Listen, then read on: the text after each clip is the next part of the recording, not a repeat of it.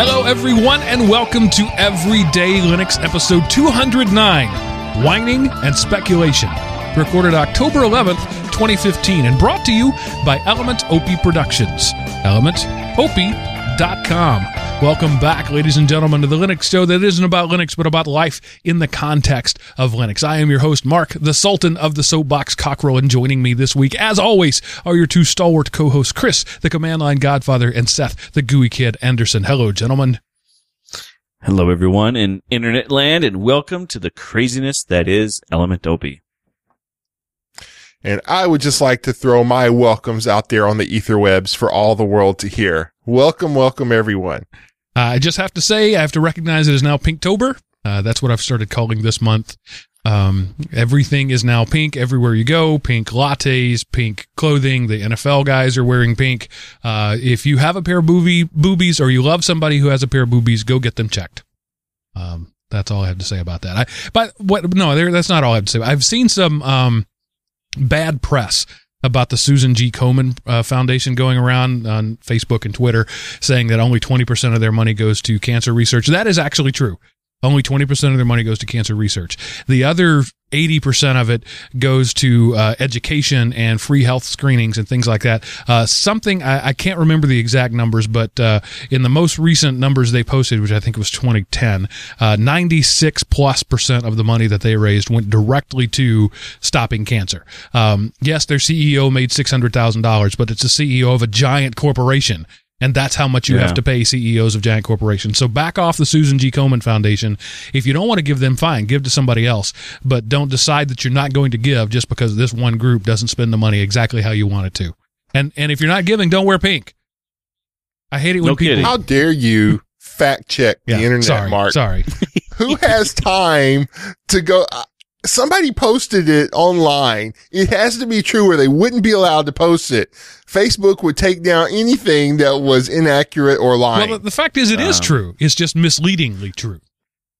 Um, right. Yes, only 20% of the money goes to cancer research. The rest of it goes to other cancer related things. If you want to uh, uh, send the money to a pure research organization, I'm sure there are other places. I don't know what they are. But Susan G. Komen Foundation has taken a holistic approach to um, awareness and overall women's health. Uh, breast cancer mm-hmm. is just one part of it. So there you go. Um, that's all I got to say about that. So, uh, Chris, we were talking last week about the fact that you were in danger of uh, blowing your data cap. Uh, it has since happened. Oh yes, um, it's official now that I, as of as of um, what was a Friday afternoon when I went down to talk to the, the service provider to find out how bad my bill is going to hurt me.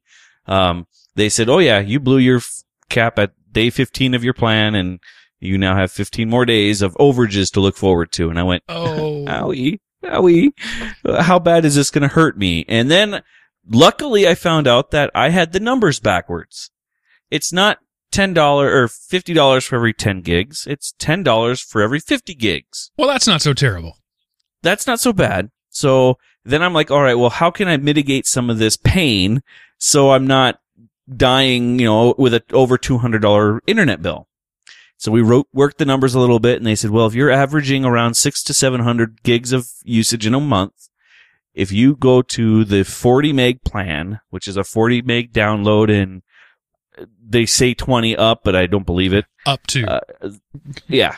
Um, but uh, you know, it's one of those things where we'll pay $135 ish for the plan in overages. So at this point, that isn't too bad in my opinion, for at least in, you know, Southern Canada. So the, so the plan was, was how much? The plan is 115. And, and you would have been paying my, 130 with overages. Yep. Now, the, I'm still going to get hurt for last month's bill because we were at the other plan, which was, uh, what was it? Uh, oh, they ought to retrograde that for you. They, they should be able to backdate that upgrade. Most companies will do that. Yeah, they're going to prorate me a little bit since I'm still within my 30 days for the for the you know month that's going to hurt me. Um, it'll be prorated, but it's still going to hurt more than next month will be. All right. Well, that's that's not too bad. And as as sad as it is to say, $120 a month for internet access in America is not bad. Um, it, I think that's way too much. But that's really not a terrible thing. So what's the what's the cap on the on that one? Um, the cap for the one I'm in now is 400 gigabytes um, to start, and then the same base rate for the up the overages. But at at the numbers that we worked at, it'll be about 150 total for the overages for the month, as long as I don't go too crazy, like in the upwards of 900 gigabytes to a terabyte. Um, but So your cap company- now uh, on the new plan is 600 no, it's 400 on the new plan. on the new plan. Oh, okay. So you're just What was it on the old you're just plan? planning on overages every month is what you're saying. Okay. Yeah, it's it, it's either that or if I go up to the the cap, if I pay for the cap of 600 gigabytes, which is the estimated overages I'll be hitting, um, that's a $200 bill every month just for bandwidth. And $200, you know, however much I love my internet, this I love my spouse more, and she would probably shoot me if we had a $200 internet bill. Yeah, that's that's frustrating that you just have to plan on being punished every month. Yep, pretty much. Um, And and, I asked if there's any, any, if there's any other way for me to mitigate this. Like, could I pay for, cause they got fiber going to, to, you know, from their, their door, from their door to some of the new builds in the, in the town, they have fiber going in. And I said, well, what happens if I went fiber and I paid for whatever the cost is to get fiber to my door? Would that mitigate the overages? And she goes, no, you just have fiber and then you'd still have your overage, the Ugh. overages still. So there is like- no unlimited plan available to you there. None. So- None. Absolutely zero. Even for the business plans. The business plans are still capped. I, I noticed uh, this week. Uh, I- was going to get to this later, but I'll go ahead and bring it up now. I upgraded the the broadcast machine, the one that uh, if you're watching the video, the one that you're watching on, to Windows 10 um, from Windows 7. Why would why would you I do that? You ask because I'm a glutton for punishment and I like being abused. Um, But no, mainly it's because it's the thing that's going to be the thing. You know, there's there's no way I can't get around it, so I might as well just go ahead and embrace it. Uh, so I, I I went ahead and did the upgrade, and I noticed that there's an option in the um, the updates. The, there is no option to not get updates like there used to be. Used to be notify but don't download. Uh, that that option's not there anymore. But what there is uh, is oh I, I I just did it. What there is is uh, there is an option to say not download on a metered connection. So that sounds handy. That you get to you get to pick your options for metered connections. But if it's on uh, an uh, an Ethernet connection, you can't mark it as metered. So Really? they gave you a tool and then dangled it and said, nah, nah, nah, nah, you can't actually use it. So you're on a metered connection. If you wanted to choose like uh, early in the month before you're at your data cap to to do your Windows 10 updates, not an option. Just not an option. fun, fun, fun. So you'll have to go into the host file and change update.microsoft.com to 127.0.0.1. Yeah, Either so that or do it on your firewall level. Yeah, something like that. It's it's a I understand automatic updates. That's a useful thing. It's better for the for the world at large. It's better for me that you get forced updates. Uh, it's better for you that you get forced updates. So I'm not really mad about that. What I'm mad about is that there's no option for advanced users. Grandma should get her updates automatically, but but you and me and Seth, we we should be able to make those choices. We are professionals in the field, um, and so apparently Microsoft's idea is well, professionals just shouldn't use Windows 10. Yeah, they should be using Linux. and I and there's not a 10 Pro, a 10 uh, uh home anymore. There's none of that. It's just 10, right? I upgraded from Mhm. from seven um uh business. What was it? It wasn't called business. It was called something else. Enterprise. Seven enterprise Yep. to 10. And so I thought maybe some of those enterprise features would come over, but nope. It's it just no. Uh, so these are the things that I'm taking the hit for you, the audience, so that you don't have to to learn them yourself. Yeah. I thought there were different Windows 10 editions. No, there's the the home and general user, the business version, and that's about it. Okay, so there were The- two. All right. Yeah, there's two. It went from five, what four to two and that's all there is now. Well, maybe the free upgrade is just to the home and because it didn't give me any options. Yeah. so it could be that if you get line. it free, all you get is the home version. Yep. Unless you have a oh, what is that? The Microsoft. Uh, Volume licensing. Yeah. agreement? yeah. So- when you when you have the volume license agreement, then you get the when you're using that key. That key moves you into the business grade model. So maybe that offers some more options, but for for just regular Joes, I, I'm not saying run away from Windows 8. It's fine. It's fine. It's not terrible. It's not great. It's fine. Uh, but it does seem to be intentionally dumbing down the computer experience, and that's Mhm. going to come into the discussion that we have a little later on, which is why I was going to talk about it then. But you led me straight into it. Uh, but first, we have to talk about uh, corn dogs and Big Tex. Yeah. Um, one of the things I didn't know when I took the job I have now is we get a state fair day, um, where we're given a t-shirt to wear, you know, so there's us walking around with the company t-shirt, but we show up, we get a picture, we get a hundred dollars cash, and then we're turned loose on the fair. So, um, I bought, um, I tried fried pizza. It's not too bad and fried peanut butter and jelly sandwiches.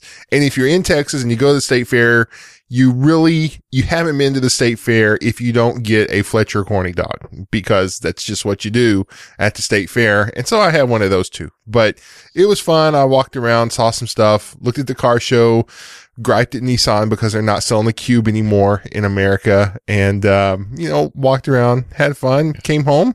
You know, thank you work for uh for the spending money. I appreciate Yeah, it's still a fair. You're still outdoors, and, and you come home smelling like you need to wash the, the cow off of you. Uh, but Right. it is it is if not the largest, one of the largest fairs in the world, uh, and it's worth going. Uh, I know a lot of people right there in the Dallas area who never go. You should go. Um, it's it's relatively uh, inexpensive, fifteen dollars a person ish.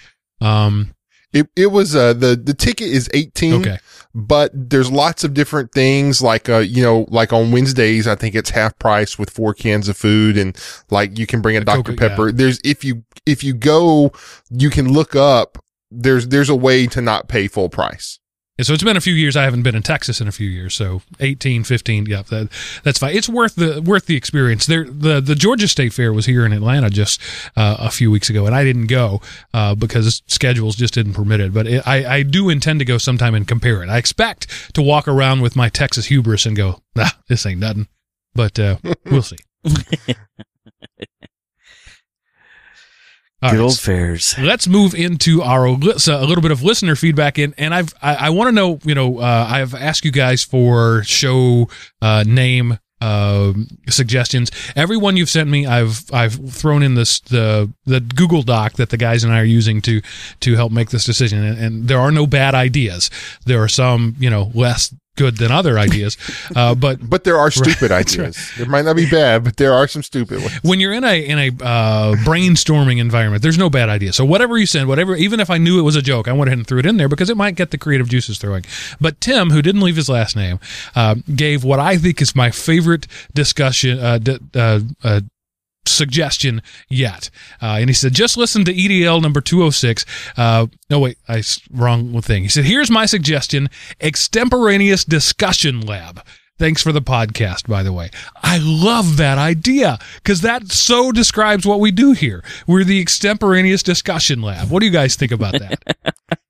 Well, the first thing I'm going to say like is the what discussion lab because I don't know that that that's a dollar word there. I don't know that dollar word. I'd have to look that one up. Extemporaneous means making it up as you go, which is exactly what we do every week. Mm-hmm. We pull crap out of the air. That's true. Seth, With what do you think? I think I that's lo- gonna that's gonna get a good dog ear moment. I love it. I think wow, you know that kind of nailed it on the head. So So, Tim, if we decide to go that way, and I got to say, right now, you're the front runner, um, I will send you the Opie swag of your choice from the store. Um, what we should do is we should send him an everyday Linux flag, just so you know it's like because of you, this limited no longer edition. exists. Yes. Uh, a limited edition uh, everyday Linux hat. Uh, yeah. So, but when I, when I when we make the change, I'll I'll make new swag and I will send you. T- t- you know what? I'll do both. I'll send you the old and the new.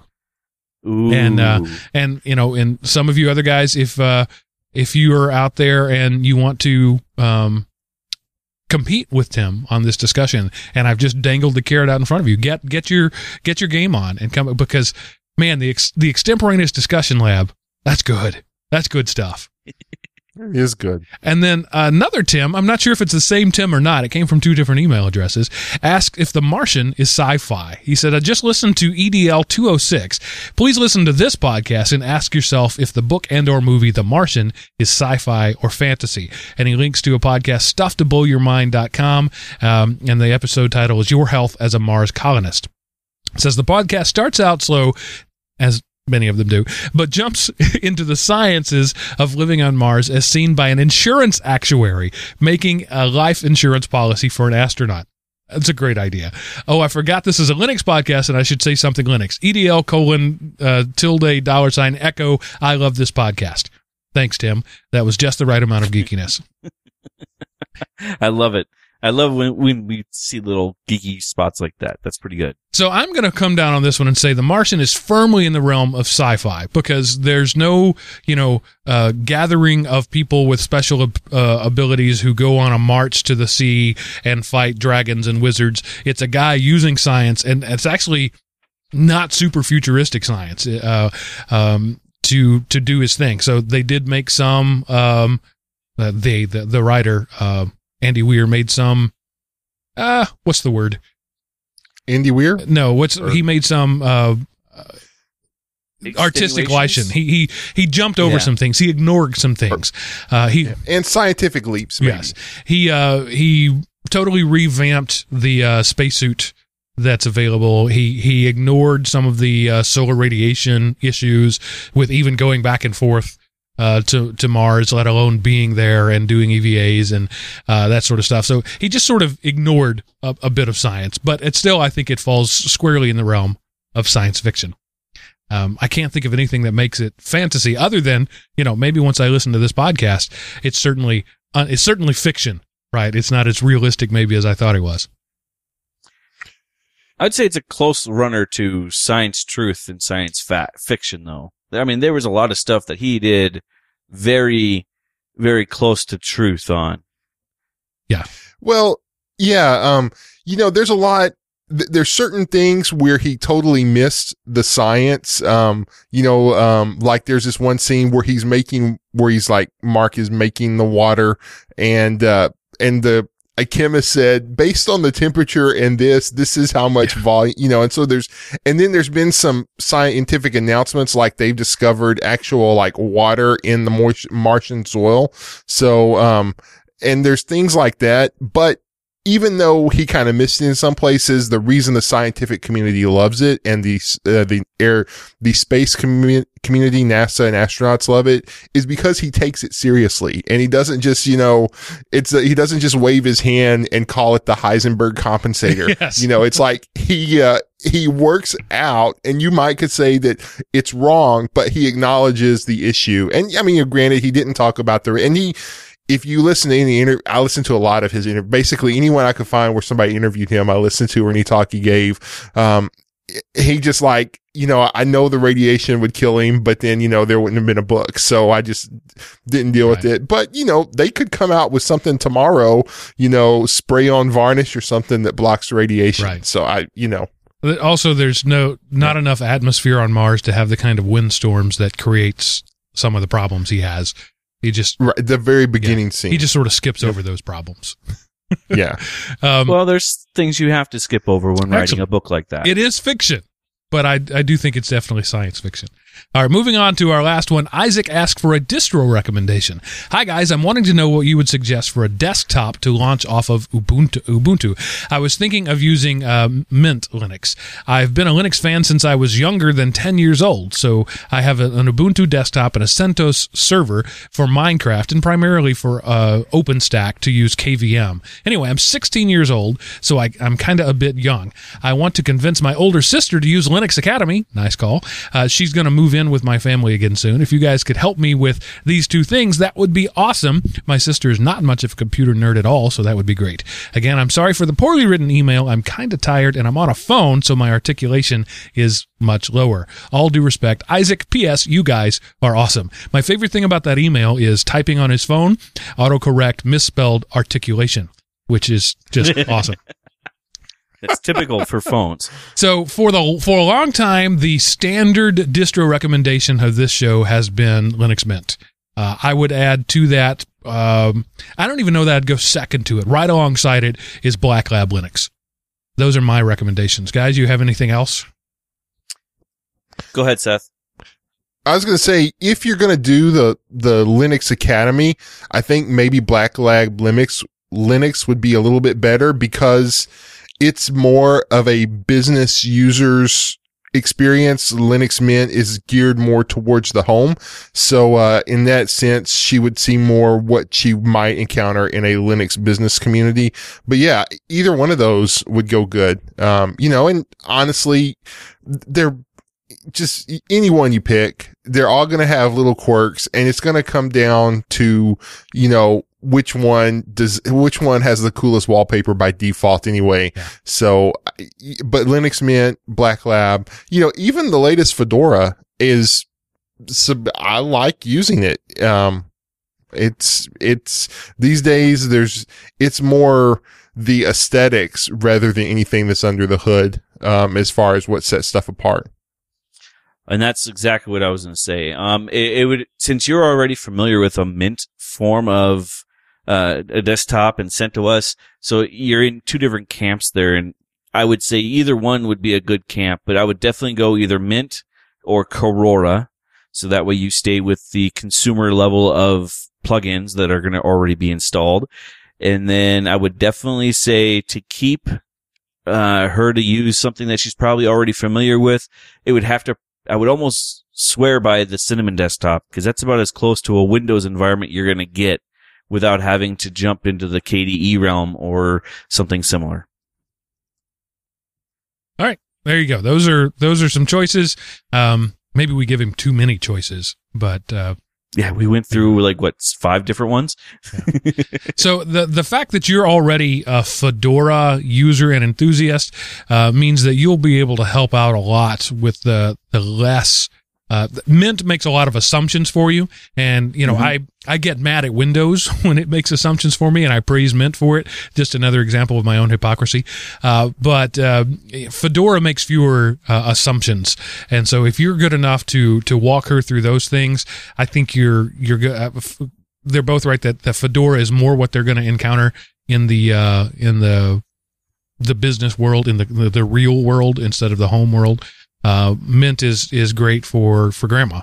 So mm-hmm. pick between those two, the two that you already know. Exactly. Which and the nice thing about the Fedora and Korora projects is they're both side by side.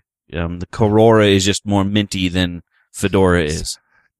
Yeah, and he didn't he didn't say that he was he knew Fedora. He said CentOS, but that's Fedora. I mean, there. Yeah. Uh, uh, uh, Fedora is prettier CentOS. That's more current over, CentOS. Yeah. That would be a better way because their packages are much more newer in f- the Fedora camp. Fedora is future CentOS. CentOS is what CentOS will previous be. Previous Fedora. Yes. Uh, so, uh, oh, thank you. I almost went down religion there, but sorry. Since Isaac gave this, this this great lead in, I have to talk about our friends over at the Linux Academy. I've talked about them so many times. I, I feel I don't need to give you too much. But if you're if you've never listened in, let me tell you that Linux Academy is a place where their their stated goal is is to get you from being a, a, a guy who knows something about Linux to a guy who is a certified Linux professional. Uh, and they do that by the way of their step by step video courses, hundreds of them now. Um, when I first started doing ads, I said something like almost 200 training. Well, they've recently added like 1100. Uh, so there are hundreds to uh, maybe even thousands of videos, uh, each one uh, with its own uh, PDF study guide. So if you're a paper person, you've got that covered uh, too. And this, I love the paper. Yeah, if you're, if you're Seth and you love paper, um, what, what I like about the combination of the, of the time coded PDF study guides and the videos is that you can, you can read the, the information and then go back and and watch it, and then watch it and then go back and read it, and you can you can uh, engage both parts of your brain that way. Uh, but then the my favorite part is the learn by doing part where they give you this amazing uh, lab setup where you can have up to four machines running simultaneously interacting with each other and interacting with the real world all running on amazon's uh, uh, aws platform. So it's super fast and really reliable and it's a safe way to be destructive um, and to be instructive. Uh, and that's that's a great way to, they have all kinds of tools. It's it's it's so much more than just videos. I know i hit the videos but that that's the delivery mechanism but there's so much more to it. They have um, ways to pace your own uh, ways to track your your progress ways to pace yourself along. They have they'll send you can create your own syllabus by telling them when you're available and what courses you'd like to take and how many hours a week you want to invest in it. And they'll send you daily emails that say this is where you need to be today. This is the class you need to take today. This is the video you need to watch. This is the the lab you need to do all these things to help you stay on track to reaching your goals. They're not about setting goals for you. They're about giving you tools to meet your own goals. And even though the name is Linux Academy, they have so much more than just Linux Academy. They have programming courses. They have all kinds of great Amazon Web Services uh, courses. If you want to move from being a non-technical professional to a technical professional, you cannot find a better suite of tools at this price anywhere on the web. It's so much more than just YouTube videos. And what's the price? How about $29 a month? That's that's not much at all for for what they give you. So less than you know less than a, a gourmet pizza will give you access to all of this, but that's the most you can ever pay. So if you buy three months at a time, you buy a quarter, that's only sixty nine dollars. So you get a discount right off the bat there. And if you buy annually, it's two hundred twenty nine dollars for twelve months. Don't do that right off the bat. Try it out for a couple of months uh, and and see if you like it, and then make the plunge. You will save money, just like anything else. When you buy them by the dozen, you save money. So two hundred twenty nine dollars a month is breaks down to something like nineteen dollars a month. Um, you you just can't find. I'm, I I stand by that statement. You can't find this quality of content and this um, diverse packaging for $19 a month anywhere on the web. There are other places that will charge you less, but they also give you less. LinuxAcademy.com. However, if you use the code everydaylinux when you sign up, you don't get, you don't pay that amount. You pay the old prices. When the prices went up, yours stayed the same. So you get special prices, and I'm not going to tell you what they are. You got to go find out. LinuxAcademy.com slash Everyday Linux and uh, check them out. It's well worth it. I promise. Yep. Excellent color There commentary there, Seth. So now moving on to uh, the discussion of the night, and we'll we'll we'll cover this and then do some news. Uh, I, this was something that um, th- this time of year, um, September, October, November, moving into the Christmas season, is where companies, um, you know, they they roll out all their new stuff. The the new iPhone just came out recently. The new Nexus line of phones came out. Uh, Microsoft just had their big thing. The the um, worldwide uh, phone I can't remember what that's called was not too long ago. And and as I'm reading websites and and and catching up on these, I used to watch these things, uh, you know, live stream uh, uh, when I when I lived in a different world. But as I was reading all of this, I I, I just I had to yawn. There's there's so little innovative. Apple's big thing this year was a big i a big iPad. That that's it. That's their thing. Um, the phone is now more phony. You know, it's a it's essentially an iPhone 6s. It's they just they've uh, like there was the four and the 4s. It's you know more more iPhone for your iPhone. They, they didn't really have any new features that were just super exciting. They they had they had polished a few older features, and you know Steve Jobs uh, careened in his grave a little bit when they introduced the the large iPad Pro because he always said nobody wants a giant iPad, and here his company is producing a giant iPad. A- Apple, their big announcement was the laptop, or excuse me, not Apple, but Microsoft, their big announcement was the laptop that I had in 2010. It's a laptop that turns into a tablet that turns into a laptop. Welcome to my Toshiba Portégé that I had way back. The the, With the the hinge, transformer. yeah, the hinge is fancier, but that's it. There's no innovation there at all. Uh, Google, they added an X to the name of their phone. It was the Nexus 5, now it's the 5X. Yep. But they also added a lot more advertising. Yes. So you can't discount that. Yes, definitely a lot more ap- advertising has been more ad dollars have been spent. I think this this uh, Christmas year, their time of year for the you know that's what all these new announcements are going to be aimed for is the Christmas releasing of things. But No, no. I mean, there's more ads In in the the phone. phone, Yeah. itself once you buy it. oh well, yeah, that too. So this led me to ask the question: Who is innovating in the world anyway? Uh, and uh, you know, as I've mentioned before, I'm, I'm reading the uh, uh, reading listening to my audible.com uh, elementop.com slash audible uh, book uh, about uh, the uh, the the Walter Isaacson uh, biography of Steve Jobs. And the thing that I come away from that is a Steve was a total jerk, uh, but that's nothing new. But it reminds me, it makes me long for the days of innovation. Uh, Microsoft and Apple were competing with each other in in a way that each drove the other to do new and better things. Uh, Apple would always say Microsoft just copied them. Um, I, I don't, I've never believed that's true. Uh, but the point is, new things were happening, entirely new avenues. The graphical user interface, the GUI kid got his name because of some crazy guys at Xerox PARC who didn't know how to market what they had. Um, this was a whole new way of things. I mean, the, the Homebrew Computer Club got together and said, let's make these things be more than just calculators. Who's doing that now? What what's happening out there? You've got um, you know Tesla maybe working on an autonomous car. They they hinted about it, and you know Google just kind of said, "Welcome to 2009." We've been working on an autonomous car since then. But the keyword there is working on it. Nobody has it. Amazon's crazy idea is to to sell you stuff faster by using quadcopters. It's still just selling you stuff. There's nothing to Yep. what's new out there. So guys, I need you to help me. Pull me out of the funk I'm in. Tell me what the heck is going out there that I should be excited about. Mark, you know, the sad thing is I've been in that same boat for about the last couple of years. There really hasn't been anything innovative or groundbreaking in what, five years? I mean, things have gotten faster or smaller, but there hasn't been anything really new. It's certainly Or it- exciting that I can now talk to my phone and it talks back to me. That these things are exciting, and I often say it's a great time to be alive. But they're they're enhancements, they're refinements, they're polishings. Is this what we have to look forward to? Is I mean, for the next twenty years, for the rest of my life, or all we're going to do is it has small iterations?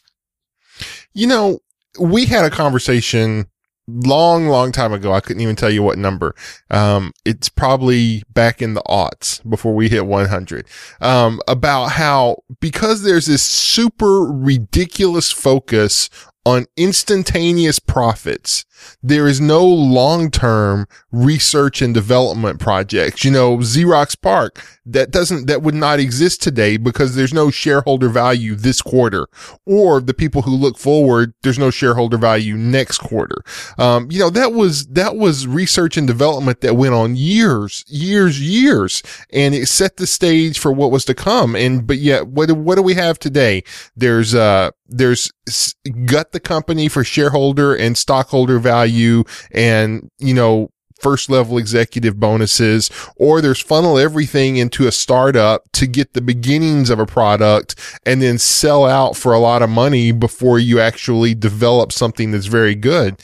And there can't be breakthrough innovation like that whenever you're focused on today's dollar and tomorrow's dollar instead of next generation's dollar or what happens if we don't even focus on the dollar. So I wish there was something new. I tell you one people that aren't innovating and that's Sailfish and Jolla. I'm still waiting on my tablet from them.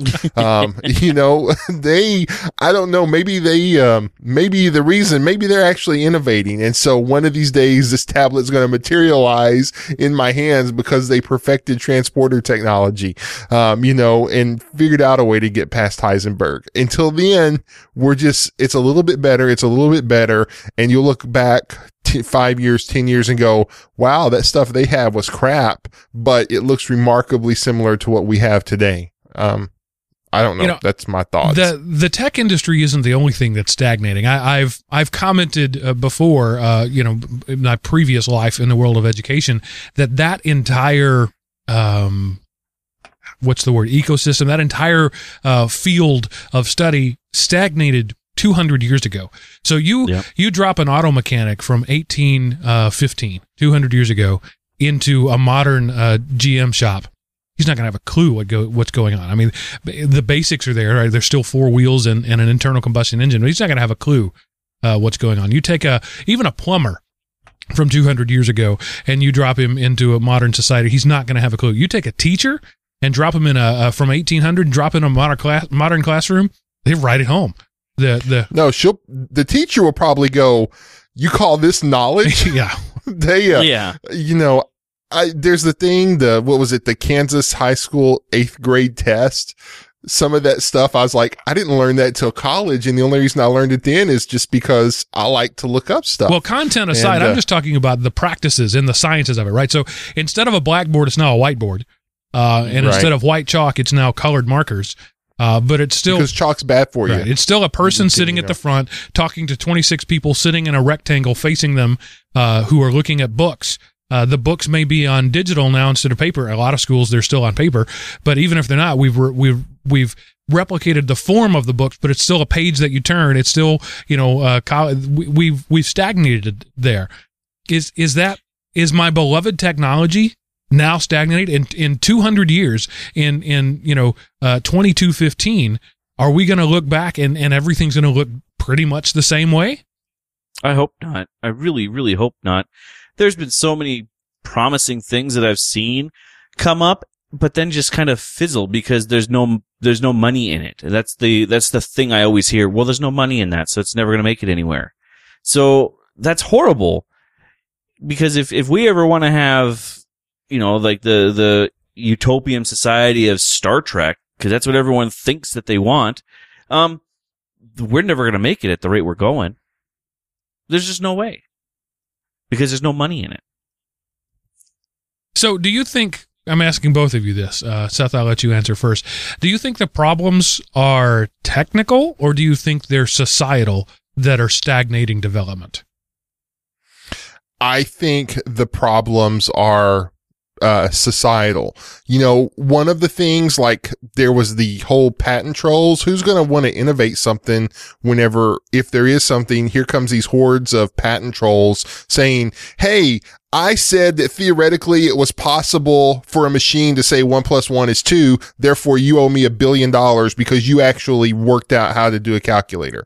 And so, you know, they're killing innovation. Everybody's CYAN. So there's no room to innovate. You know, everything is saying, you know, you got to cover yourself for doing this, cover yourself for doing that, cover yourself for doing that. Okay.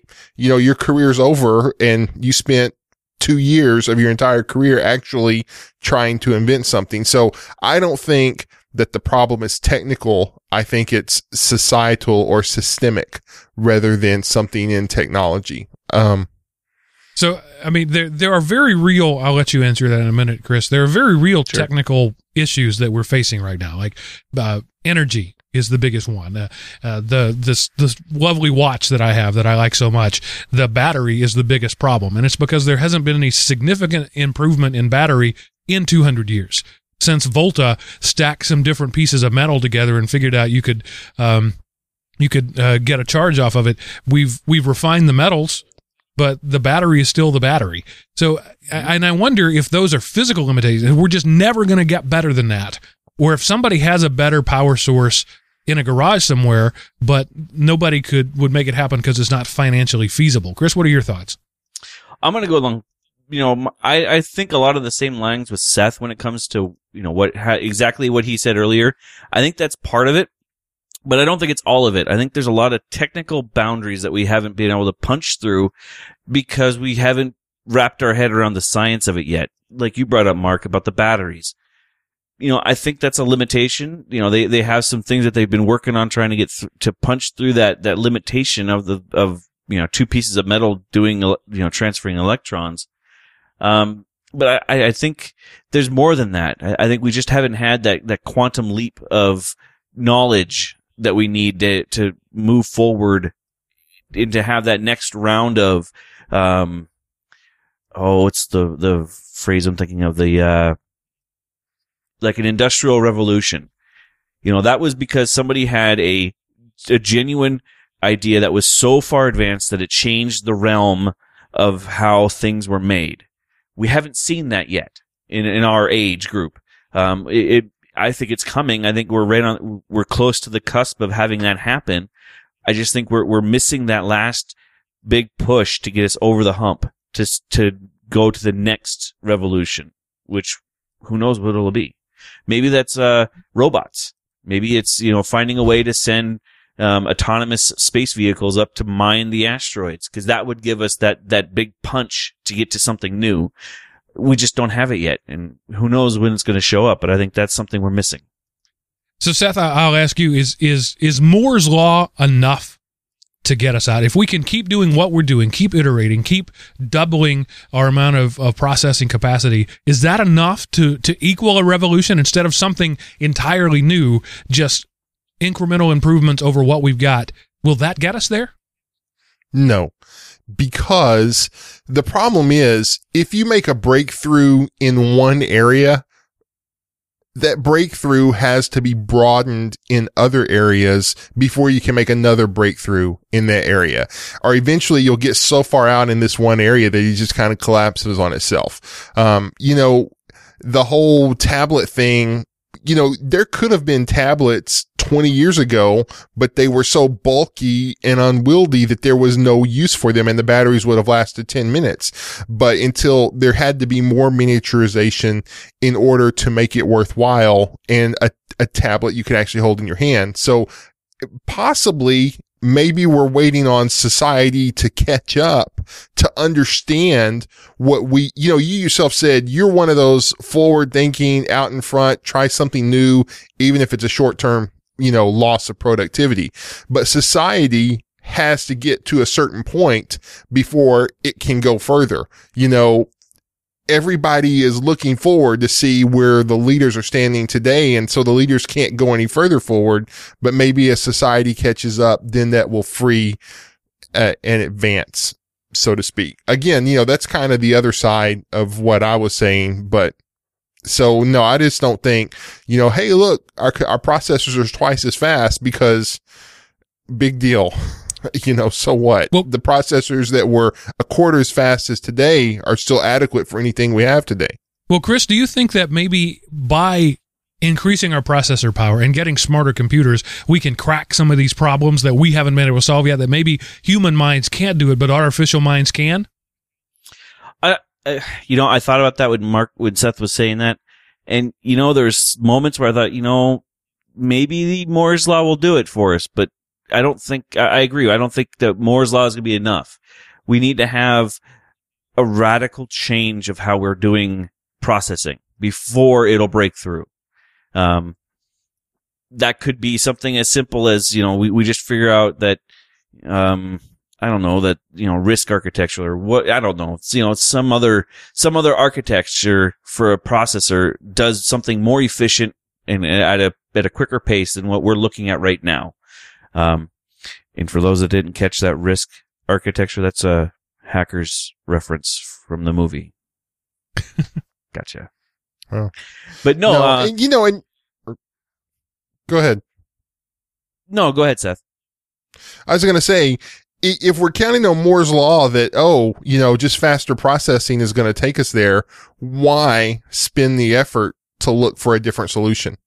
So in some ways, the, the promise that, you know, turning right is always going to turning, turn right one more time and you'll get there. Then why is anybody ever going to look left? Versus, you know, I don't think processing power alone is going to do it. What else could it be? hmm, what if I tried this? And then the next thing you know, you know, the thing that shut down the thing that shut down Google was born. So, in case you don't know, uh, we've been throwing around the term Moore's Law. Most geeks know exactly what that is. But Gordon Moore, who was an engineer at Intel, uh, postulated in, gosh, the 70s, I think it was, that we would be able to double the amount of transistors we can put on a chip every two years. Um, and by doubling the amount of transistors we can put on a chip, we effectively double the processing power of computers. That has remained remarkably true for almost 50 years now. Uh, it's, uh, it's, we actually have cut it down to 18 months. We're getting faster and faster processors, and they're really, at this point, there doesn't seem to be a stopping of it. Every time we get to a point where we think we've, we've, we've topped out Moore's law, we can't go any better. Um, processor manufacturers come up with a new process. Uh, you know, infusing copper with silicon was a big thing a few years ago. That made that made us able to go to the next level. Um, so Moore's law. When we say that, we're talking about uh, computers getting better. Is computers getting better j- enough? That in itself is that enough to get us to the next level? Chris actually used the word quantum leap entirely appropriately. Most people don't. Quantum leap being the next level of of energy, the next thing. So um, I, I am a little more hopeful about Moore's law in that that we can seed some of our creativity and seed some of our problem solving. Uh, maybe not creativity. I don't know that computers are ever going to get there. Maybe I'd like to be proven wrong about that. Uh, but in some some of our problem solving, once once we can model things like complex physics experiments, when we can build models down to the atom and the subatomic particle, and can experiment with things without the risk of say irradiating Los Angeles, I think we'll be better able to solve some of the problems we have right now. So many of our problems could be solved with energy better cheaper if we had a an infinite source of free energy think of what that would solve chris you're you're going to the the uh the into space for example the only reason we don't go to space is because it's expensive and most of the expense is not in the machine it's in the fuel Exactly. to get the machine up there and back. So if we could create an unlimited source of of free energy, that would solve a lot of problems. The odds are though that we would blow ourselves up with it first because the best thing you can do with energy uh no not the best thing the easiest thing you can do with energy is blow stuff up Mhm. and so once you get the the infinite source of energy into the hands of warlike people boom you've blown stuff up see any science fiction uh, book ever written Well, I mean, I think would- about just the Go ahead, atomic Seth. bomb was developed in the 40s, and yet we didn't have a reactor until the 70s. So Yeah. You first got to figure out how it works before you can harness it. Well, that's true. That that's a good point. The bomb. The reason the bomb is easier than the reactor is because a bomb is just set it off and watch. The reactor is control it. Uh, so yeah, that what you said there is true from both a technology standpoint and a a warring people standpoint. Chris, you were going to say? I was going to say, you know, that uh, that's probably the biggest hurdle that we have is that we are still in a warlike mentality. Um, as a, you know, world populace, we still don't have that, that we are the world concept with, with everybody in the, in the world. And that's probably never going to happen, at least not the way we currently do things in this, in this time, this time, this age. Um, and, but until that happens, we, you know, our efforts are still defense or attack. There is no sit back and research to find something new. And the research we are doing is not to better mankind. It's to find a better way of killing or, or finding the one person you, that needs to be eliminated. Uh, or or lining executives' pockets to go back to, to Seth's thing. Yep. The the advancements are only as good as the money they can make you. Right. And then, you know, like w- the idea of, of having clean, uh, free energy, it also has to be not just free, but it has to be clean because if our world is polluted out, out if we pollute the world out because of the energy we're using to do, you know, space exploration or, uh, you know, monkeying with, with the uh, quantum level of, of, of, I don't want to say science, but the, the, the quantum level of, of the world of, what would be the right term there? Matter. There you go. but until that happens, we're we're still going to be just in react mode, and no one, nothing happens. Nothing makes a great change in react mode. We have to be in a proactive mentality, and that won't happen until we're not fighting each other. Seth, you look like you were going to say something. Oh no, I was singing "We Are the World." Oh, yes. Sorry, Uh, There's a choice we're making. We're saving our own lives. It's true. It's true. make a We better can day. make a better day. So no, uh, but you know, and unfortunately, the problem is advancements happen when people work together. And once you get past a certain group, a certain size, and it depends on the issue, there's only so many people that can work together. And then there will be the other people working together to stop what the people working and then to steal it and pass it off as they're on. So unfortunately, you can't just, because we all just can't get along, you have to spend so much of your resources to protect what you're making. So yeah, it's a vicious circle we live in.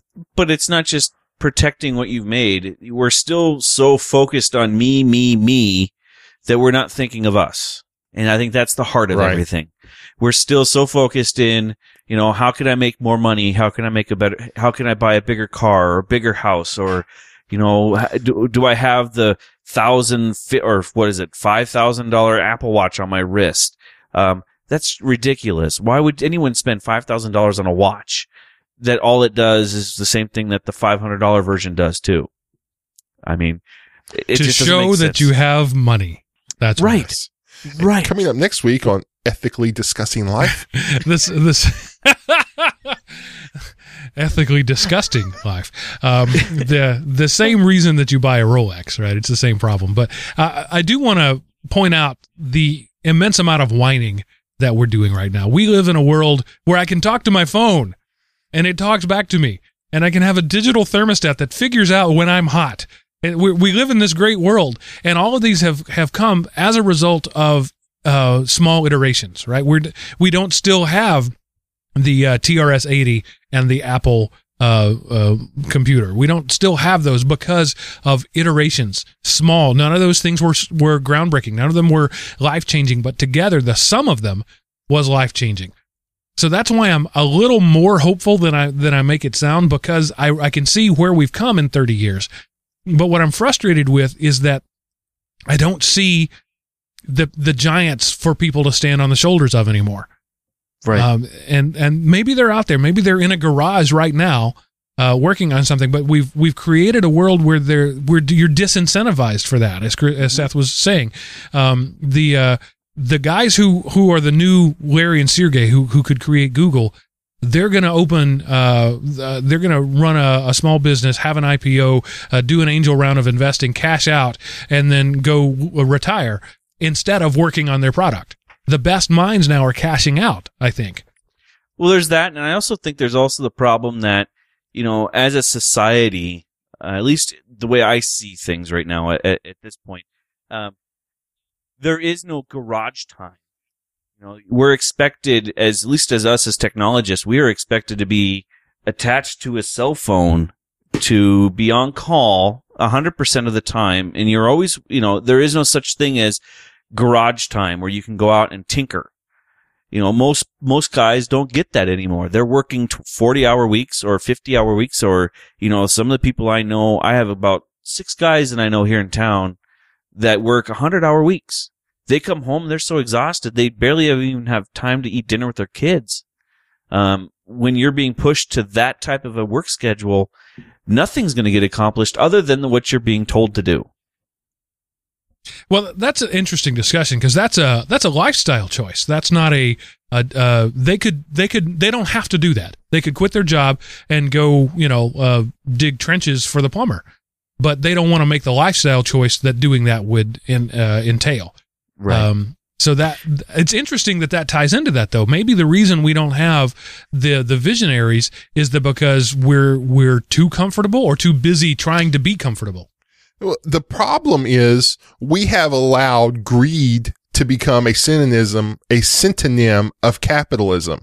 You go. know, there's nothing wrong with making a dollar selling a computer, but greed says I want to make a billion dollars selling a computer. And so houses that cost 50,000 to make, you can't buy for less than 400,000 because you have to make all these improvements before you put it on the market. So you can't afford it. And then you're chasing the dollar to pay for the life. And then you don't want to wait and work what your parents worked for. You see your parents have this nice house. So you think at 20 years old, you have to have the same house. You don't realize that when they were 20 years old, they were in a, a one room bedroom apartment with the walls so thin and all that kind of stuff. So greed is not a synonym, is not a synonym of capitalism. And that would fix a lot of our problems. Well, right it's there. not just greed. It's not just greed though. It's also the entitlement. Uh, I don't know. eh, You know, this might be just me being the old man saying get off my lawn, but I see younger, some of the younger generation, man, they don't want to work for anything. They want it handed to them on a silver plaque. But then you have the other ones that, you know, you'll have some of them that will be like, well, I'm going to break my back to work, but they don't seem to get anywhere because they're working too much and they don't have One of that my- time. one of my favorite favorite quotes of all times is uh, uh, if it de- if the world depends on the youth of today, I can't see it lasting more than hundred years. That was said by Aristotle.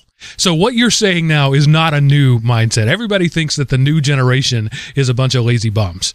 Um, what's interesting is is maybe we're not fostering innovation the way that we do, but what what what is amazing is that you have the tools now to do things that you could never could do. You could take an idea from from thought to production uh, in in a time scale that is it is blinding because we have so many amazing tools available to us. And one of the tools I want to talk about right now is our friends over at DigitalOcean.com. Uh, they bring you uh, this platform for doing amazing things. If you want to take an idea from a thought to a production, uh, they're going to help you out with their virtual server uh, hosting system. It's uh, everything they've got is lightning fast using the latest technology, the the things that Moore's Law has brought us to. Uh, powerful hex core machines with dedicated ECC RAM, and everything they've got is on uh, a RAID based SSD storage. RAID means solid, reliable, dependable. You're not likely to lose data. SSD means binding fast. In fact, you could create an entirely new virtual machine in less than a minute.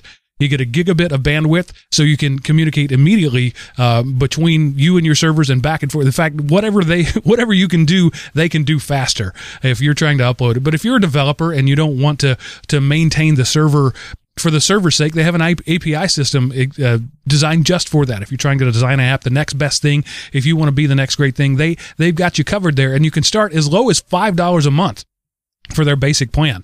Uh, you can go on up to, you know, $80 a month or more, uh, depending on what you want. They let you pick and choose what you want. But DigitalOcean so much believes in what they're doing that they're going to put their money where my mouth is. If you sign up using the code Everyday Linux, you get a $10 credit. So if you start at the $5 a month uh, plan, you get two months free just because they believe in their product. If you go with the ten dollar a month, you get a month free. That it, no no risk, no uh, possibility of of failure there. That they're giving you an opportunity to try their stuff because they believe in it that much. Sorry, I had to do a little ad there right in the middle of it. DigitalOcean.com. Use the code EverydayLinux when you sign up. But I do think the point there is is valid that we have tools now that we've never had before. Maybe what we lack is the inspiration to use those tools and that very well could be. Um, not having the inspiration to do the, you know, use it to use the tools that we've been given or are inventing because, you know, those, and there is such a, a huge mind set that you have to be in in order to do an innovation process. Um, it, it doesn't take, it takes more than one person anymore to do an innovation because there's just no way to know enough to jump to, to make that large jump, like I said earlier, that quantum leap, um, it, it's going to take a group to do it. So, okay, it's going to take a group to do it. So the lone, the lone visionary, those days are gone. I would say that it's not, they're not gone. I mean, the, the individual is going to be the one that comes up with the idea, but there's the way the tool sets are now, that one individual does, unless he's one of those genius level people that can learn everything all at once, there's just too much out there to know in order to bring something to fruition. Uh, but for wait, example, who, who, or go, sorry, go ahead. For example, uh, thanks, Seth. For example, um, just the other day I was browsing around on Kickstarter like I do because I throw money in there all the time. There was a Kickstarter ad for a new, supposedly the new greatest knife for chef work. Really? We need to kickstart a knife? Um, it just sounds just buy Cutco. Sorry. so, Seth, what was your objection there? No, I was going to say, who was the lone visionary that created anything? You know, Steve Jobs, all he did was market what Wozniak created. There was a group there. The people right. who started HP. There wasn't that one person. Um, it, was, was a couple of people. Yes. So, um, there isn't, there's a myth, I think, of this one person can do it on its own, but you don't need a billion people, but you need at least two because usually the genius guy isn't good practically and the practical guy is too busy with his head buried in the circuit board to make anything. So you, it would takes a small group to have that innovated um, breakthrough. So well, a, a, good example of that in history is the the super genius who didn't have anybody to support him to make his stuff work, Nikola Tesla. Um, uh, unarguably one of the smartest people ever to live, but he was also such a, a jerk that he couldn't get even his best friends to to to help him out, and he ended up dying penniless and alone because the, it takes more than just genius to make something happen. Exactly. Yep. I don't know that we answered any questions. I'm not sure that we actually asked anything. We did whine and speculate as the title, so we've delivered what we told you we would. um, I, I I feel like I've, I've I've sounded negative. I'm not negative. I'm really bullish on the f- future, but I'm frustrated with the present. Um, I think that my generation, you, the generation here, the the Gen Xers, I think we we failed. We um through a, co- a combination of of issues, we became too happy to take what other people give us, and the the hunger wasn't there. The the people who are doing things now are the younger generation. There aren't a lot of Xers doing much. Um, there aren't a whole lot of millennials doing much either. But their time, they're still young. They still have time. Um, but I, it frustrates me that an entire global generation, not just Americans here, an entire global generation was content to not do much. Right. So Jobs and Gates, they're not of our generation. They're the they're the tail end of the boomers. Um, they're they're older than I am. Um, so if if you want to give them credit for being uh, Gen Xers, I don't think you can. But if you want to, uh, you can say that they're they're it. They're the example of of an entire generation, roughly seven billion people, have done a couple of things, and that's frustrating to me. Well, I, you know, I don't know if you can say that because there's lots of the world that we don't have access to. You know, I mean, I would assume that just based on the demographics of China, there's a whole horde of people our age doing all kinds of stuff there. So, But and- not, it's it's clear by definition not world shaking stuff because we don't know about it. Well, but you know, is our stuff world shaking if it doesn't impact China, where you know such a large percentage of the world lives? Well, the PC So- revolution did affect China and India and Nepal and everywhere. So you know, I I don't know. So yeah, I think the, you know, just to wrap up a little bit, in my opinion, because we're getting to that wrap up point.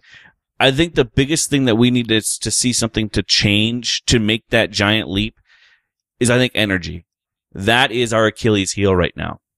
Once we can figure out the energy issue, I think that'll spur enough innovation to make so something will make the change to make that giant leap forward. Chris, you're, you're, I mean, Seth, you're grinning about that. You have something to say about that? sorry, it was just more. We are the world. Oh, okay. Uh, we can make that change. Um, I, I'm, to, I'm looking at the man in the mirror and I'm asking him to make a change. ah, that's right. Yeah. Sorry, wrong song. Nice play. nice play. Um, in my case, it's the man in the webcam. Um, that I think you know we the idea of exporting uh, genius and exporting uh, world changing. You know, the, for a long time it was thought that if we could export democracy from the U.S. to the rest of the world, we would change the world that way, and, and it to some degree has worked out, but not as well as we had hoped. Unfortunately, one of the things that we are exporting is patent trolls. Thanks to a new UK firm who's suing both uh, Samsung and Google. Well, yeah. And, well, it wasn't so much that. It was that this U.S. patent troll is trying their, um, trying their stick in London.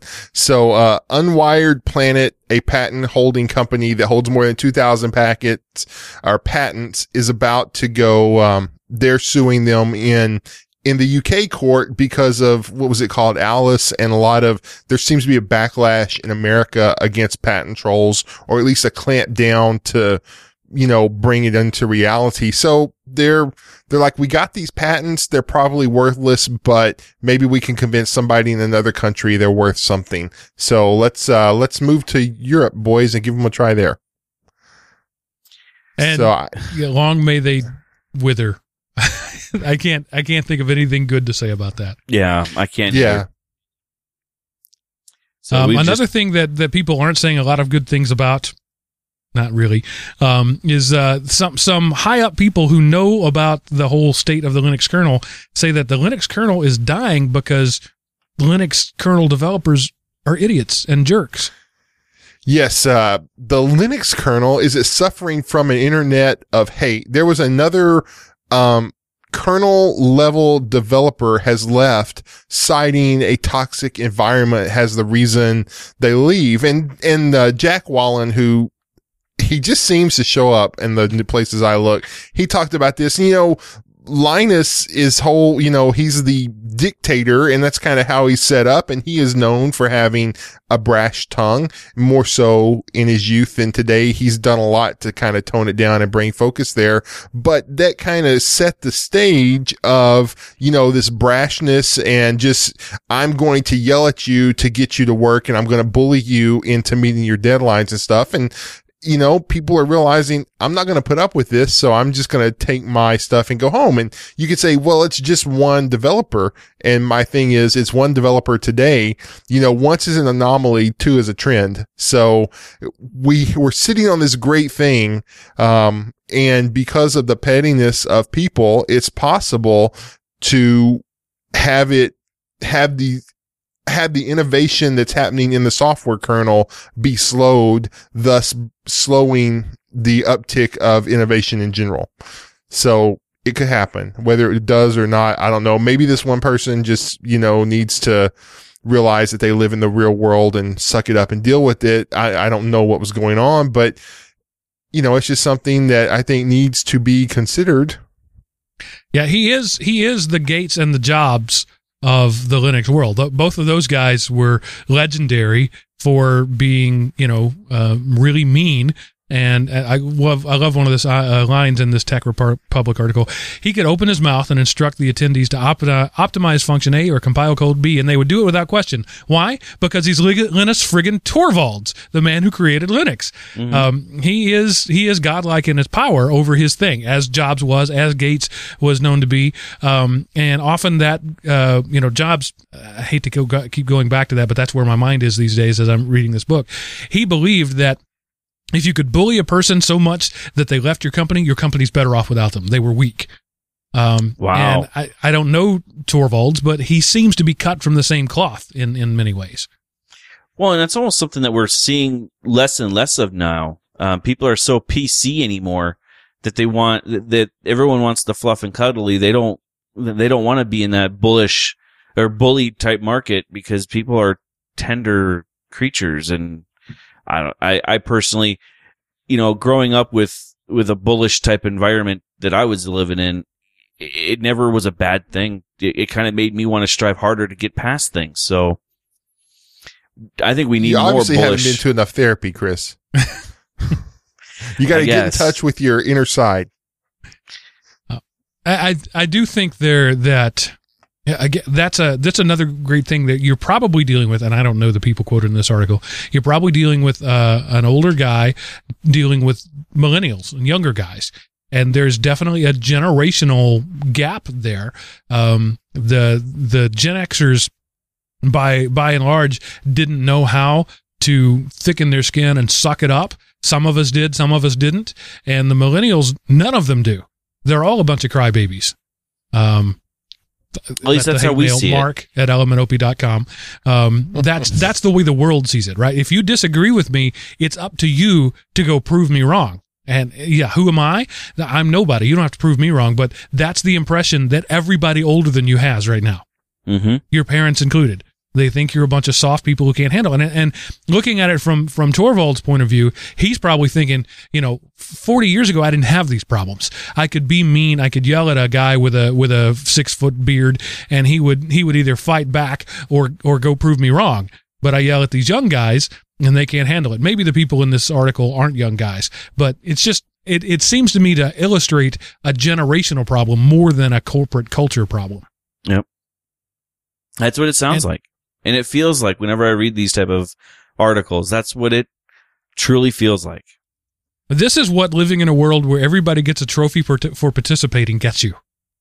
Ooh. uh, Zing. um, how about a world where small companies get bought up by big companies? Uh, are we fr- are we afraid, guys, that LogMeIn has bought LastPass? A little. It has, yeah. Um, you know, obviously I'm not because I, I mean, I still use Xmarks, but that might not work anymore. But, you know, LogMeIn got rid of their free service because they weren't making enough money. And, you know, because all of us cheapskates weren't going to pay and we could use it for free and claim it was personal use. So, um, are they going to, are they going to monetize LastPass, you know, or jack up the rates? Because I understand you pay for it now, but, you know, they didn't buy this so they could lose money.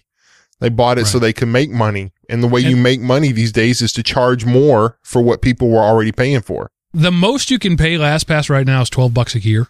Mhm. That's that's their premium product. Uh, I would pay four times that without blinking an eye. Um, and I, it wouldn't surprise me if LogMeIn did that, but as long as they don't touch the the the company, the the problem is that that LogMeIn and and the parent company. I'm I'm blanking on who the parent company LogMeIn is. Um, they're they're uh, known for being a, a little light in the uh, caring about your privacy department. Um, and you know, in fact, the, the the tool that they sell is essentially a corporate spying tool. Um, it could be. you know, re- yeah. remote access. I mean, the, the- so that that's what I think people are worried about. Is LogMeIn going to, uh, excuse me, is LastPass going to stay LastPass? If if the same team are working on it and the same ethos is there, I, I'm not worried about it. If it becomes something else, see the the problem. uh, Somebody else can do what LastPass does. Other people do what LastPass is doing. Um, but I'm I'm sucked into that uh, culture right now. I literally don't know my passwords. Um, it would take a you know a, a couple of hours to go copy and paste them all out of LastPass and into something else. Uh, but you know I don't I certainly don't want to have to do that. And I would probably I would probably pay fifty bucks a year to not have to do that. Um, but I would be happier paying it to the little guys at LastPass than I would be to the big guys at LogMeIn.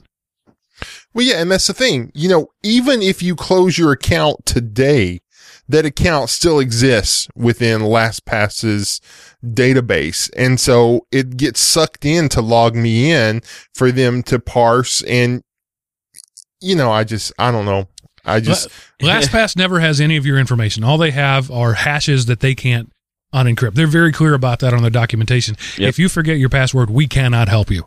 So I'm not worried about Big Brother looking in on my passwords. That that does because I I'm bel- I'm trusting their their technology to do what they say it does. And because people have audited it and, and haven't found anything yet, um, I'm I'm pretty much okay with trusting that. So it doesn't bother me that that my login information will go someplace else because all they'll get is my login information. Right. It just what scares me though is if they end up going down the well, if we can monetize this, let's monetize it. I mean, I'm already paying personally. I pay for LastPass. I love it. I pay for it.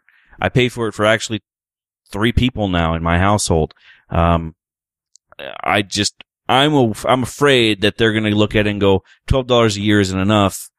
Let's raise it up to fifty dollars a year per user and no, and then not incentivize us to use to to have multiple accounts because all that's going to do is force me to go back to KeePass and then use something else to encrypt it and then synchronize it with like Dropbox or copy.com or something. I don't know. I'm afraid I'm going to be really watching, you know, LastPass's pages to, to read their, whenever they change their terms of service now.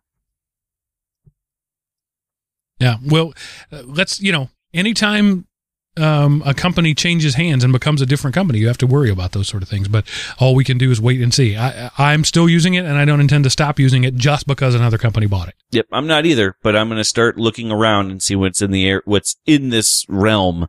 Uh, just so I have something in the back of my mind if they go down the dark path, um, how I can get out of there quick and change all my stuff. We'll just have to see how it all hashes out. Hashes, SHA1 Oh. hash is is maybe in a little bit of trouble. Yes, um, and this is something that people have known about uh, in the in by people. I don't mean everyday people like us, but the people who know about such things have realized that the SHA one is um, kind of on its last legs and it should be retired. And there are plans for all these signatures to be um, disavowed basically in January of 2017. But now they're saying, um, guys, there's tools out there and we don't expect it to last the end of this year. And the problem is there's still basically a quarter of the secure sites on the web are underpinned by this technology. And this is one of those things that the average user doesn't understand, but the certificate, when you go to https colon slash slash, you know, www.facebook.com, um, and I don't know that Facebook, that was just a, a URL example, that secure site is done that way because that company purchased um, this certificate that is encrypted with this algorithm that says, Hey, we are here. And that certificate authority says, yes, that's them. But if somebody breaks that, they can redirect uh, your Facebook login or your bank login or financial information login to, you know, criminalsrus.com presents as bankamerica.com. And so when you sign in with your username and password, all of a sudden you don't have that information anymore, but you don't know because you thought you went to the legitimate site and you, the little bar stayed green and everything. So it, this is just one of those things, you know, um, the internet isn't broken, but it could be because they say that we're three months away from a theoretical attack being able to happen. So that's kind of my little in overview of it. Um, hopefully very entry level, high altitude overview. Now, uh, one of the things to, to take comfort in is most websites now uh, use SHA 256 or SHA 512, which is based on SHA 2, not SHA 1. So uh, it's it's not that 512 is 512 times better than one. There, it's it's a different algorithm, SHA2, and that's what most things are using. But for backwards compatibility, SHA1 is still in most people's lists, and Yep. that's the thing to worry about. Um, and in fact, uh, you know, uh, RC. Uh, RC2, RC3, what RC4. RC4 has been has been known uh, buggy for a long time, but it's still in a lot of websites and still the preferred one because it's simple and it's fast. So it's the problem is a it hasn't been hacked yet, but we think it probably will be because some guys are demonstrating great uh, progress on it. B it's not it hasn't been known as the fastest or best for a long time but the problem is c it's still out there and still used for backwards compatibility and could take years to get rid of it which is scary. Yeah, you know? and the th- you, yeah, the thing is, you don't want to, uh, and even if other sites move away from it, because whenever your website negotiates, it negotiates, do you have this one? No. What about this one? No. What about this one? No. And so when it reaches a yes, it can, it stops going down the list. And if this list, if this is in your web browser has a possible thing and it is above the others, you know, the real Facebook could have, or the real Bank America could have moved on to um, SHA2, but a phony one using SHA1 is out there and it, your web browser gets sucked in because this one's left in for backwards compatibility. So again, it's not, um, it's not a big deal. There's lots of, you know, Firefox has probably come out with 10 versions new since we've started the show that bumps it down and Google Chrome, you know, they've done 20 versions. Um, so like I say, it's just one of those things to maybe kind of keep an ear out and just listen to see if there's anything that comes of it. But it's possibility. So now the question I want to raise up really quick. Now we have the, we, we know this is a problem. We know it's going to be something that has to be fixed. Is there any way for a user to say, go in and wipe what the browser knows is a good, you know, to change the order to make sure that that isn't in their list? The answer, the short answer is no. The longer answer is yes. You can go into about config with Firefox and change it and uh, do some editing there, but I wouldn't worry about that just yet. Where, where it's really going to be a problem is on embedded devices. Yep. The little Linksys routers that are in everybody's home that were hard coded with SHA1 in 1997 when they bought them, and they've never upgraded. Uh, so I, your bank is not going to be a problem. Your bank is going to fix this uh, before it becomes a problem if they haven't already. Uh, your browser, your your Windows Store, your like you know, Windows 10 uh, uh, uh, key databases, the Linux key database, these are going to be fixed. All those old machines still running 90 uh, Windows XP probably aren't going to be fixed. All those people running embedded hardware, your printer that has an SSH server in it for no real reason um, is is is not going to get updated. So it's the Internet of Things and the Internet of Old Things that are really going to be most vulnerable here. Um, Now, admittedly, there's not a whole lot of damage you can do if you hack into somebody's LaserWriter three, but at the same time, uh, that is a doorway into somebody else's network, and that's the the danger. Mhm. Yeah, the internet of old things and the internet of cheaply coded because we wanted to get it out quickly things. And as we all know, that's never happened once or even a million times in today's society. Yeah, never. So that's the I O C B W W G I Q T. Well, yes, exactly. Um, some good news though. Uh, Cisco, who's been much maligned lately, uh, shut down a huge uh, ransomware operation. Yes, the Angler Explorer kit. I'm sure everybody has been wondering that's with bated breath what would become of that, but it's one of the, um, like, you know, the, the cryptoware, the, your computer, uh, is been found to have child porn. This is the FBI. Go to the store and get a green dot card or, you know, give us a Bitcoin or we're going to come arrest you. You know, that stuff that's called ransomware. And we've talked about ransomware enough that I think our listeners will be familiar with it. Um, one of the kits that was for the lazy hacker who didn't want to write their own code, they just went and bought one. Um, the Cisco's uh, systems Talos security unit um, has been researching the Angler exploit kit. They were able to take it down. So yay, one for the good guys. One down. I don't know, 50 more to go. At least. Yeah, and they were able to do it by taking the command and control servers of that batch of malware offline. So, yay. I just I just noticed completely doesn't have anything to do with anything, but I was wondering why there aren't more people in the the live chat room than normal. Apparently, the Hangout invitation I sent says it starts tomorrow at 10:22 a.m. Whoops. Uh, what the what? Uh, there must be a time zone problem somewhere. Um, anyway, that that's neither here nor there. It just got my attention while you were talking. So I, I'm sure I heard what you said, and I'm nodding emphatically. Yes, I agreed with it. I'm glad you agree with it. um, so that's some good news and some bad news and some whining and some speculation. Everything that you come to expect, except maybe some bacon. Seth, uh, you got any bacon anywhere tonight? But uh, uh, how about this week in bacon history?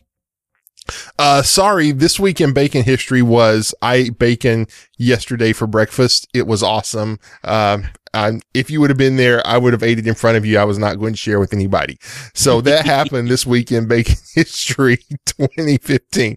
Uh, but this week in technology history, uh, October the 13th, 1983, the Ameritech Mobile Communications, now part of AT&T, launched the first U.S. cellular network in Chicago, Illinois, or Illinois. I get, I think the S is silent if I remember high school. October 13th, 1983. So I was, uh, I was 11 years old back then. And so that was back when, when uh, to prove that you were a douchebag, instead of having an Apple Watch, you had a ginormous bag phone that you carried Yep. around with you.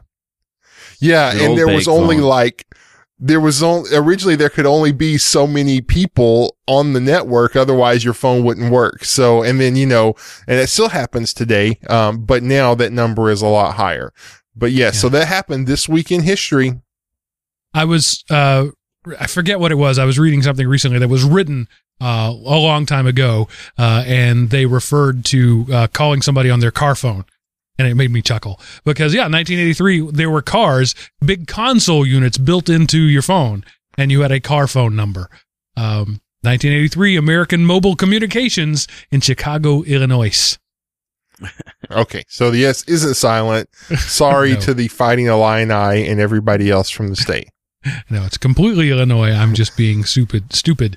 Uh, Chris, two weeks in a row, you've had a link for us. I'm stu- I'm shocked. I'm stunned. I'm amazed. I'm impressed. What do you got for us? So this one, you know, I found out about this game, oh, last year for, for my big, for, we, we did something with my company and we never actually used it last year, but we used it this year. I was impressed. Um, I'm a, I'm not a I don't really live in either realm very heavily. You know, the Star Trek or the Star Wars. I like them both pretty much evenly. Um, but I always thought it'd be cool to be on the deck of a Star Trek, enter, you know, of a, the Enterprise to be able to do one of the, you know, to be Scotty down in the engineering department and do the the power adjustments and or you know shoot the fate down, the the torpedoes or or you know fire the phasers. It just was always something I always thought was really cool. This link will take you to the Artemis spaceship bridge simulator. Now it's it's a little expensive at forty dollars, but that gives you enough licenses then to have every facet of a starship bridge that you can play, um, including the captain. So you you all you would have a bunch of friends sit down and they'd all either have a computer or tablet in front of them. They would connect up, and they have an interface with whatever their role is on, on the spaceship. Um, we played it this week um, while I was in a team building thing for about I don't know maybe six hours, but we had a blast. Um, it it was such a great we had such a great time doing it. Um, and it it's such a fun little game. It's horribly geeky, but definitely if you have friends that are are Star Trek nuts, they'll love this. Go take a look at Artemis, the spaceship bridge simulator. We talked about this on the other podcast I do, Android App Addicts, because they do have an Android app Yep. uh, where you can interface with it as well. So it's totally cross-platform: Windows, Linux, Mac, Android, and iPhone. Um, uh, that it's a different experience depending on which inter- thing you have. But basically, you it's kind of role play, right? Where you assign somebody to be the captain and assign somebody to be the engineer. Yep. something like that. Yeah. Yeah, engineer, comms, weapons, uh, science. Uh, Uh, is there a command at some point where everybody shakes in their seat and and pretends that something hit the ship? you could actually when the when you're like I was playing it as the engineer, and when we would take a, a direct hit, the screen would go fuzzy. That's awesome. So and you when it was fuzzy, you couldn't interact with it to change anything. So it was like, oh, it was it was a blast. Um, the interface works great on tablets. You know, like a, a seven inch or bigger. Uh, you can do it on the phones. Uh, when when I experimented with the with the, my Android phone, it was I was trying to do two separate roles, and that was almost mind blowingly painful. Um, so definitely, if you're going to do this, think computers or tablets or single person roles on phones. Um, the cross platform thing works great. We had, when we were doing it, we had PCs, uh, iP- iPads and Android phones all working together. So for how, how wide open the cross platform was, it worked 90%, 95% um, the same no matter what device you were on. Uh, just I, I'm going to to attempt to manage some dignity and pretend that I'm not totally geeking out over this and, and maintain some hostly detachment. So I'm going to say that sounds interesting, Chris. yes, yes, very interesting. Uh, another thing that that Seth thinks is interesting is stupid. Stupid.com for all of your gag gifts needs. I have been holding on to this site for almost a year to, um, to use it. But basically, if you want to look at something stupid, um, for example, one of the things they have is a, uh, is a coffee mug that on the bottom of the inside is a, is like fake crap. So if you're drinking it and you get down to the bottom, you see crap. So this will, this will appeal to the teenage boy in all of you. Um, there is an underpants toboggan. So you, it, it's a toboggan, but it looks like a pair of underwear. That's the kind of stuff you'll find on here. They have Halloween things. They have Christmas things. They have gag gifts, costumes, pranks, toys, stupid.com. Um, just if, if you want to go get something fun. the Um, wine rack flask bra. Because if you've ever looked at boobs and said those are nice, but they can't make me drunk, now you got it covered. yeah, it's like a sports bra, but, um, I guess The- it's a tipsy bra. the fake pregnancy test that comes up positive no matter what. Oh, that's, That's mean. awesome. How about the bacon towel? Yes, the bacon scarf is there too. There's plenty of there's the booby scarf that um Yeah. there's just all kinds of fun things um like i say a lot of it appeals to the teenage boy in you and everybody has one even girls so don't pretend like you don't um but and then there's some serious things like there's a doctor who tardis uh, coffee mug. So not just stupid things, but fun kind of things. So think, um, think Novelty. geek, but for novelties. The That's Zombies Hate Stuff calendar from 2014. For November, Zombies Hate Kittens. Oh, this is For crazy. September, Zombies Hate Badminton because who doesn't? Oh, wow.